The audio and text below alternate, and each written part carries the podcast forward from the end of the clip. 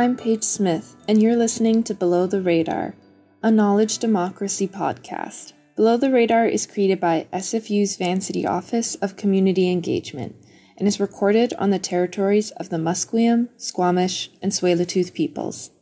This week we are joined by Laura Marks, a media arts and philosophy scholar and professor in SFU's School of Contemporary Arts. Today, our host Am Johal and myself speak to Laura about her research interests, from experimentalism and aesthetics in Arab cinema to the unfolding of artistic practices to the environmental impacts of streaming video and making 4K unfashionable with the Small File Media Festival. I hope you enjoy. Welcome to Below the Radar. We're excited to have Laura Marks, uh, professor in the School for Contemporary Arts at SFU. Welcome, Laura. Great to be here. And I'm also here with uh, Paige Smith, a graduate of SCA from the film program. Welcome, Paige. Hi. uh, so, Laura, I've got tons of questions to ask you, but I was going to start with uh, uh, one of your recent books, uh, Hanan al Cinema Affections for the Moving Image, that came out with MIT in, in uh, 2015. Wondering if you can talk a little bit about uh, that book? Yeah, well, that was the product of many years uh, working on experimentalism in Arab cinema. You know, starting from starting from the mid '90s, probably, and I I started to notice that there was something really unusual and interesting going on in movie making. You know, independent movie making in the Arab world that. You know, I think because of a combination of um, a great number of political crises, uh, and access to the means of production, a lot of people were making incredibly interesting and urgent work. So I just kept watching all of these movies for many years, and you know, going back to Beirut and Cairo and you know Damascus and other places to um, uh, learn about it. And um, the result is Hanan al Cinema, and uh, what did you find in your research in the in in the book? What were uh, some of the ways you tried to think that through? Mm-hmm. Well, I decided not to. Um, although I had, I just mentioned to you the kind of overarching argument, which is that you know, because there, you know, because there is a state of crisis, it's um, uh, it gives rise to creativity if people have you know access to to equipment. But uh, something I noticed more specifically is there's really kind of uh, in a, in a lot of the most interesting work, there was kind of a lack of ideology, or like you know, like in a way, the politics of representation kind of faded away from some of the most interesting work because people were just like done with you know trying to trying to represent a side, trying to, um, you know, put a good face on things. And, you know, all that stuff just kind of stripped away. They're able to work on really at a more fundamental level. And that, that sounds kind of abstract, but for example, like the Lebanese filmmakers Joana Hadjithomas and Khalil Joreige, they made this movie two two years after the uh, the war between Israel and uh, Hezbollah, basically that ruined all the Lebanese infrastructure and just kind of destroyed the country.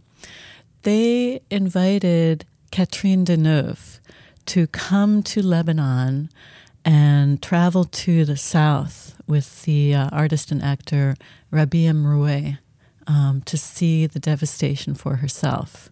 They thought if we bring like the spirit of cinema to Lebanon, you know, it'll be as though the world sees what's going on here.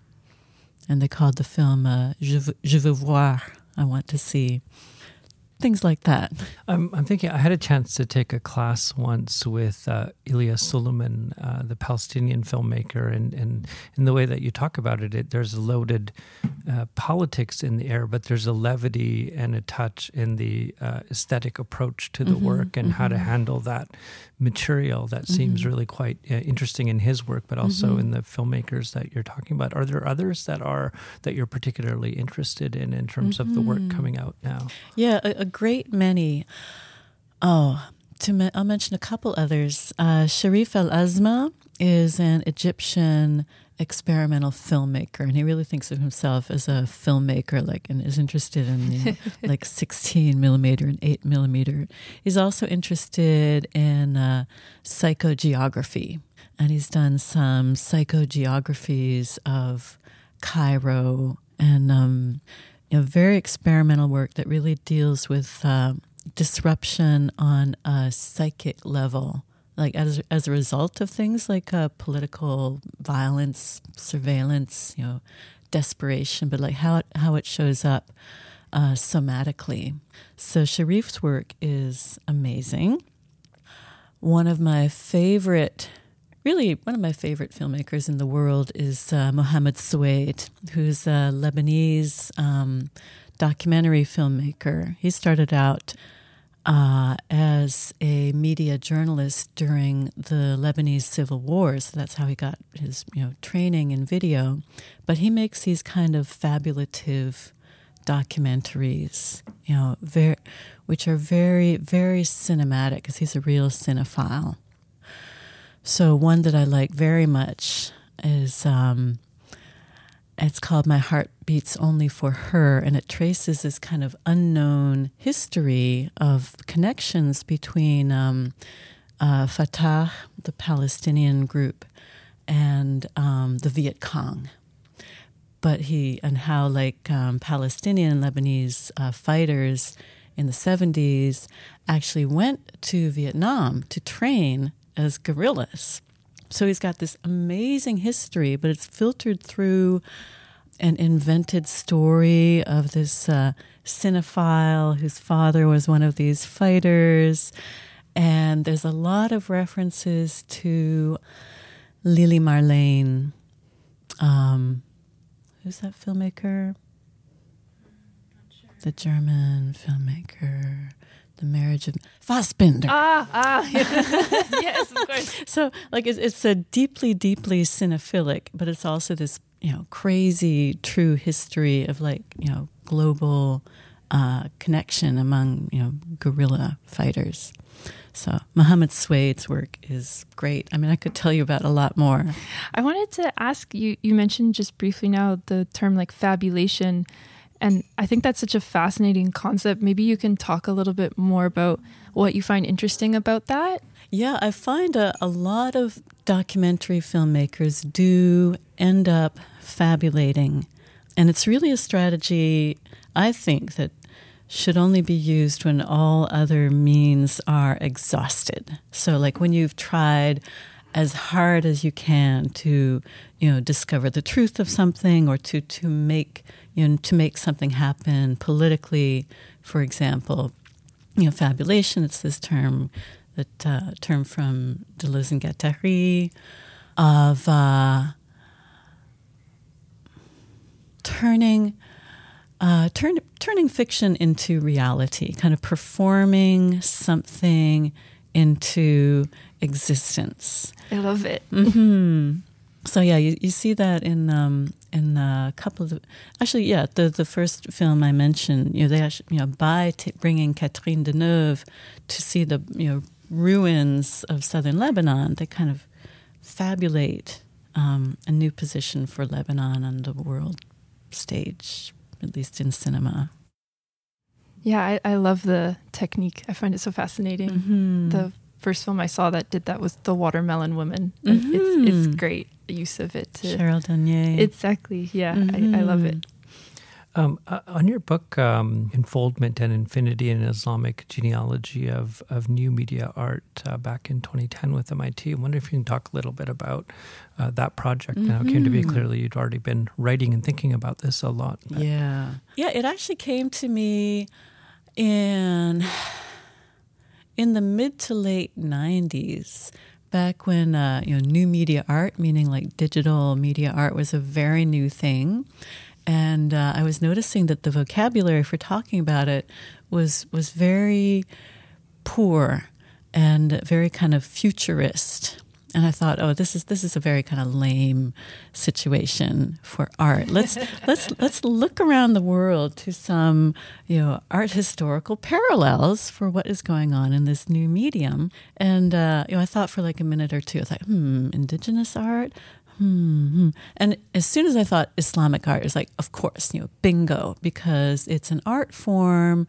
Um, you know, of course, there's a huge amount of variations, but that often avoids figuration in religious art and then and instead uses a kind of code to generate images that are performative which is just what digital media do. Like sometimes we do get a you know figurative skin on the surface of the image but that's like an effect of this performance of the code. So I had this realization, and I thought, oh my God, I have to learn the histories of Islamic art and Islamic philosophy, and I should study Arabic. So that took me about 15 years. yeah. um, but it was it wasn't and it was it was a super geeky thing to do. And uh, I, I had, you know, very little, you know, sympathy or support for the project.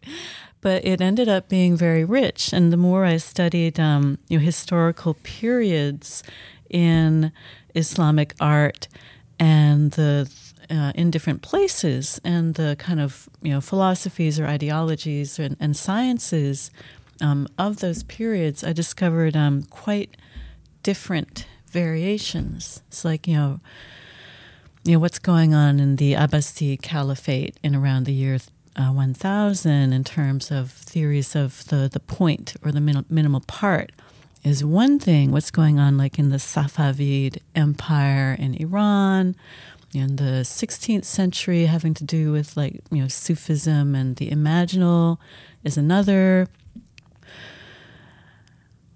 I could say a lot more about this. How has the reception of the of the mm. book been, both mm-hmm. in terms of in the in the West, but also uh, within uh, mm-hmm. uh, Islamic communities uh, in, in in in the Arab world as well? Yeah. It, it's been a very interesting reception. You know, I intended the book as a kind of gift to um, makers and scholars of new media art. It's like, hey, everybody, good news! Yeah, we have roots in uh, in like in Islamic art and philosophy. yay! Um, yay! Uh, but you know. Um, uh, to my slight surprise, most people were, you know, not that interested. I mean, I, you know, I was just like, I, you know, I just put a great big bracket around, you know, Islamophobia and uh, ignorance and you know cultural narcissism because it just it just bores bores me to hell. So I just pretend. And it's not that I pretend that doesn't exist, but I just like act like people will be a little bit, you know, more open. Uh, so anyway, so that was a very slow burn. Although you know a lot of those, a lot of new media people have come around, and actually also contemporary artists who have uh, no connection to the Muslim world, but who really like my theory and method of unfolding, unfolding aesthetics. So that was okay.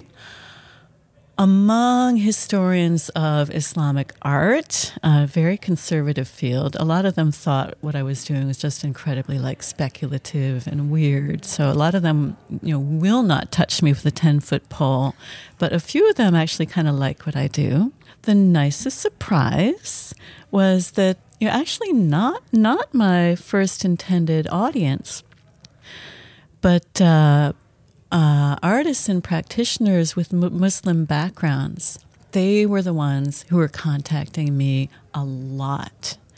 A lot of people were writing to me or getting in touch and saying, Thank you for bringing together these two things in my life that I've always held separate, you know, digital media and, you know, my Muslim heritage. And uh, one of them was Azadeh Emadi, an Iranian uh, new media artist who is doing her PhD in uh, New Zealand and asked me to be on her committee. And uh, we ended up founding um, our secret society, uh, which Paige actually knows something about. Uh, the Substantial Motion Research Network. Yeah, it's a great network, and I, I got to participate in one of the workshops the network put on that you led, Laura. Maybe you can talk more about what the goal of the network is mm-hmm. and, and how it's global. It's a global network. Mm-hmm. Yeah, so the Substantial Motion Research Network uh, gets its name from a concept of uh, Sadr al-Din al-Shirazi, the 17th century um, Persian philosopher, that everything is constantly transforming from within according to a pull from without. He says it's God, so Azadeh and I, you know, changed it a little bit to be like, you know, the world but this is the, the motion of substance. So, so substance is an illusion. Everything is under constant transformation. So Azadeh had the idea, let's, let's call our group that because each of us, you know, our practice and our ideas will be transforming according to the feedback we get from each other, which is really true. And so a lot of the people in the group, some are artists, some are scholars. A lot are interested in um, non Western media genealogies, like what I set out in Enfoldment and Infinity. So a lot of people are specifically interested in. Um, Islamic genealogies of what appear to be, you know, contemporary media. But because we have this, you know, this kind of method in place that I you know devised. Um, people can use this method for other genealogies, like a South Asian media genealogy or an East Asian media genealogy or North African or, or indigenous um, or uh, Eastern European. So actually there's a, lo- a lot of people in the group are working on these genealogies from, you know, different, you know, cultural perspectives. Other people are, are more interested in the um, the method, which is basically a, it's ba- I think of it as like a a Shiite method of drawing the hidden out um, into uh, revelation or whatever. So like un- unfolding stuff. So people are interested in uh, unfolding um, what is unfolded you know, often in their art practice. So yeah, in the work in the workshop that you did, Paige, um, which uh, Si Ying Duan and I led at Vivo, the idea was I think we called it um, de-westernizing your media practice. Yeah, that's what it was called. Mm-hmm. And the idea was, you know, people have these projects in mind, and you know, most people, most like media artists or scholars, have like go-to theories and methods that, because of our education, they're mostly based in Western Western thought and Western art. So we introduced some techniques to kind of you know open your mind and uh, do a little bit of uh, brainstorming. Yeah, I found it very useful as an artist. Mm-hmm. I, I really it really helped me develop the project that I'm working on and and yeah, it was really useful because everyone in the group had a different experience and background, so everyone was able to contribute. And yeah, I mean, it worked very well for me. So I, I think the the it's kind of like um like a methodology or a, a, mode of practice that you can apply to lots of different types of things, but uh, like specifically as an artist, you can apply it so well. I think so. Yeah, mm-hmm. I I love the the method. can you uh, can you tell us about one of the one of the things that you ended up pursuing? Yeah, well, in your cow movie. Yeah, so I'm making a movie about cows, and um, I came to the feral cows. Yeah, feral cows. really feral cows that, that, eat seaweed. Yeah, everyone knows about it. and um, I I went to the workshop hoping to learn the methodology and apply it with um, indigenous because the cows live on the land of indigenous people from British Columbia. So I was looking to maybe use some different methodologies from their um, practices and history. And but one thing that I was really inspired by was the idea that you know we can we can be inspired and draw from a variety of cultures around the world. So we talked about because everyone in the group had different experiences. So we talk about people like one of the group members was Persian, so he talked about his experience, and then the person you were co-facilitating with, she had an extensive study in Chinese culture. So one thing that she talked about that I really loved was this concept that the world started in the womb of a cow mm-hmm. and that directly inspired how the film's going to begin and, and, yeah so yeah i learned so much that's great great and why why not bring a a taoist yes. concept yes. To your documentary about feral cows exactly. off the west coast yeah, Laura, I'm wondering if you can uh, talk a little bit about what you're currently pursuing in terms of, of uh, research, given all of your different mm-hmm. interests. I'm, I'm, sure you're starting to read on a new project, or mm-hmm. uh, what are you up to now? Yeah, well, I'm um, I'm actually finishing a book on enfolding, unfolding aesthetics that um, pursues I'm, I'm intending to, this book to be a book of practical philosophy that everybody's going to want to use. And my joke subtitle is uh, From Your Body to the Cosmos in Six Easy Steps. so it's going to be like a, a self help book for building cosmic connections. And it's going to have a lot of art in it, and it's going to be uh, absolutely packed with interesting stuff. But basically, it's the fruit of the most um, interesting finding I made when researching on um, enfoldment and infinity is well, it was a hunch that uh, a huge amount of European thought is actually built on Shiite thought, the Shiite intellectual tradition. I think this is one of the, like the biggest, deepest secrets of so-called Western culture. So this book is uh, drawing out that connection. So part of the book is is going to be like um, you know very hermetic in that way of doing this thing that seems you know really unpopular and weird, but at the same time, I want the book to be very popular and accessible. So I'm working on that. I think it's the writing, the writing style is going to be part of it.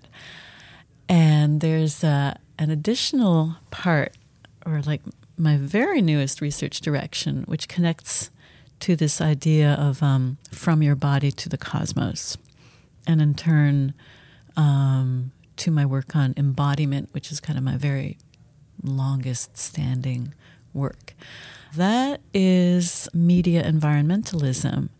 And specifically, I don't know if you know about this Paige. Uh, Am, I think, Oh, and I know that you are attending a lot of protests and involved mm-hmm. in meetings and things like that. Yeah. The oh, uh, you know the the specific thing that I want to um, draw people's attention to is uh, the carbon footprint of streaming media. Oh, I yes. do know about. Yes. This. Yeah. It is like a, it's like the big it's the elephant in the room, and especially for us who are makers and scholars of media, it is a total scandal. So, my work now is uh, mostly in really practical ways to draw attention to this problem and um, posit some solutions. I've started working with uh, a colleague in the engineering department to sort of translate some of the engineering literature, researching this problem to kind of plain language.